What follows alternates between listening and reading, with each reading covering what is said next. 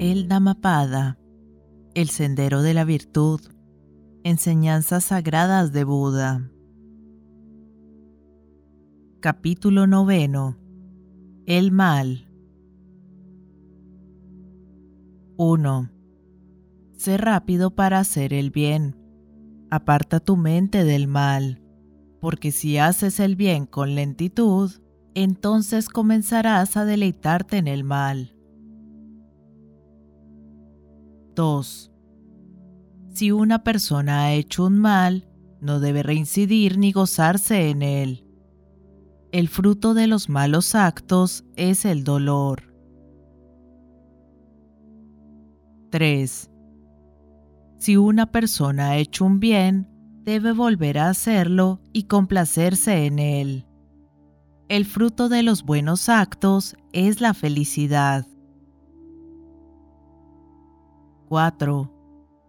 Aún el malvado goza de la dicha mientras el mal que ha realizado no ha madurado. Pero en cuanto esto ocurre, el malvado se sumerge en el dolor. 5.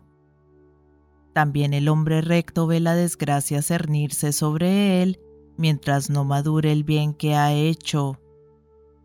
En cuanto esto ocurre, Él es bendecido con la felicidad. 6. Nunca se debe pensar ligeramente acerca del mal diciendo, a mí no me afectará. El agua, cayendo gota a gota, llena el cántaro. De igual modo, el mal, poco a poco llena el corazón de aquel que es desatento. 7. Nunca se debe pensar ligeramente del bien diciendo, a mí no me ayudará. El agua cayendo gota a gota llena el cántaro. De modo similar, el bien, poco a poco, llena el corazón del sabio. 8.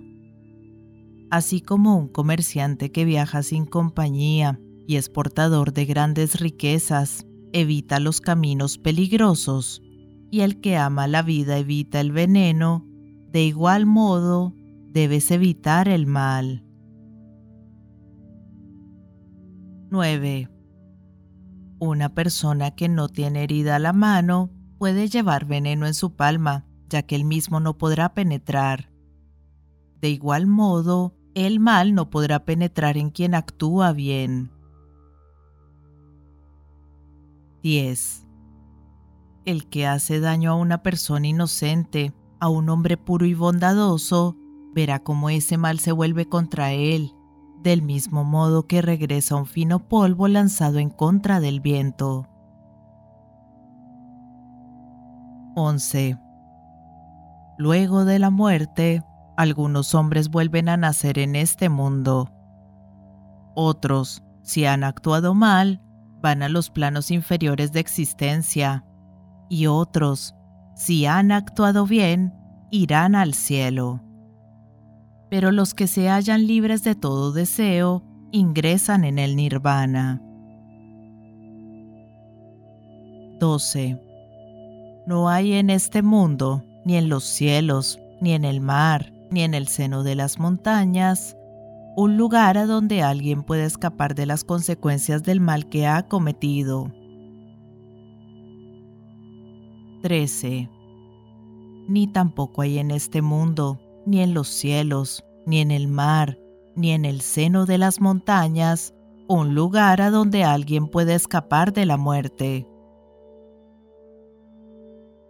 Aquí finaliza el noveno capítulo titulado el mal.